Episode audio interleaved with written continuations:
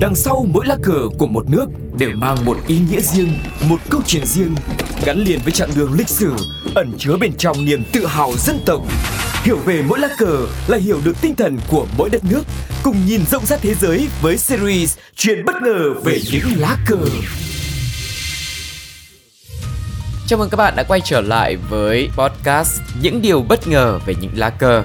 Ngày hôm nay thì hãy cùng với Tuco khám phá về lá cờ của Costa Rica. Ý nghĩa của lá cờ Costa Rica cũng tương tự như nhiều quốc gia khác. Khi trở thành quốc kỳ thì lá cờ sẽ trở thành hình ảnh đại diện cho một quốc gia, một nhà nước độc lập. Với lịch sử ra đời thì thiết kế của lá cờ Costa Rica được lấy cảm hứng từ lá cờ của Pháp. Kể từ năm 1906, nó chỉ trải qua một số sửa đổi trong quốc huy. Trước đó, lá cờ năm 1848 rất giống nhau nhưng với tỷ lệ hơi khác nhau và màu sáng hơn. Có rất nhiều lá cờ khác nhau đại diện cho Costa Rica trong suốt lịch sử. Tuy nhiên, kể từ năm 1824, đất nước này đã sử dụng quốc kỳ của riêng mình. Và ý nghĩa của lá cờ Costa Rica là gì ạ? Với tỷ lệ của lá cờ là 3 năm với 5 sọc ngang 3 màu xanh, trắng, đỏ, nằm ngang theo tỷ lệ 1 1 2 1 1. Lá cờ được tạo ra năm 1848 Thiết kế này được lấy cảm hứng từ cuộc cách mạng Pháp năm 1848, thành lập nền đệ nhị Cộng hòa và ba màu cờ cũng giống như ba màu trên cờ của Pháp. Màu xanh dương thì tượng trưng cho bầu trời, cơ hội, chủ nghĩa duy tâm và sự kiên trì. Còn với màu trắng, màu này tượng trưng cho hòa bình, sự khôn ngoan và hạnh phúc. Màu đỏ thì tượng trưng cho những hy sinh của những liệt sĩ trong công cuộc bảo vệ đất nước cũng như sự ấm áp và lòng hảo tâm của người dân.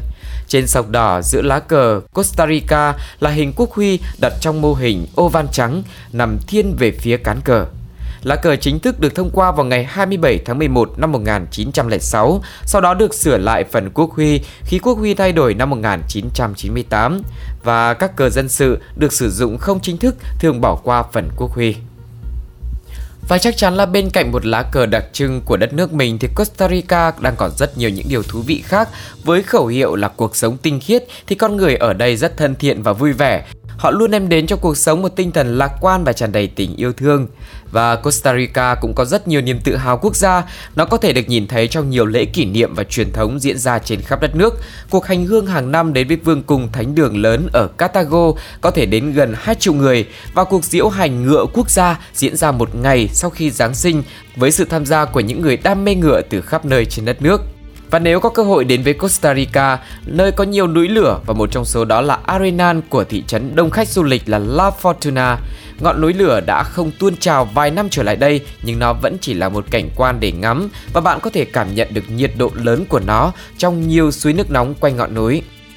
Và có một điều thú vị khác về tự nhiên của đất nước này là mặc dù chỉ với diện tích chiếm 0,03% bề mặt trái đất, nhưng Costa Rica có 5% sự đa dạng sinh học của trái đất. Một chuyến đi đến công viên quốc gia Manuel Antonio sẽ giúp bạn có thể trải nghiệm được sự đa dạng sinh học với nhiều loài vật như là vẹt, gấu trúc, khỉ và một số động vật đặc biệt khác. Còn với những du khách nào mà thích đi bộ đường dài, đam mê thiên nhiên và các nhiếp ảnh gia nữa sẽ rất thích thú với những ngọn núi đầy cây xanh của Costa Rica. Ngoài ra, bạn có thể đến được với những thác nước đẹp và những con sông chảy quanh đó. Có thể thấy cuộc sống của người dân ở đây đúng với câu khẩu hiệu cuộc sống tinh khiết, luôn luôn thân thiện, vui vẻ và gần gũi với thiên nhiên. Hy vọng rằng những thông tin về lá cờ của đất nước này cũng như những đặc trưng, những điều thú vị sẽ là một gợi ý để mọi người có thể chọn lựa cho hành trình sắp tới của mình nhé. Còn bây giờ thì xin chào và hẹn gặp lại. Bye bye. Các bạn đang nghe Pladio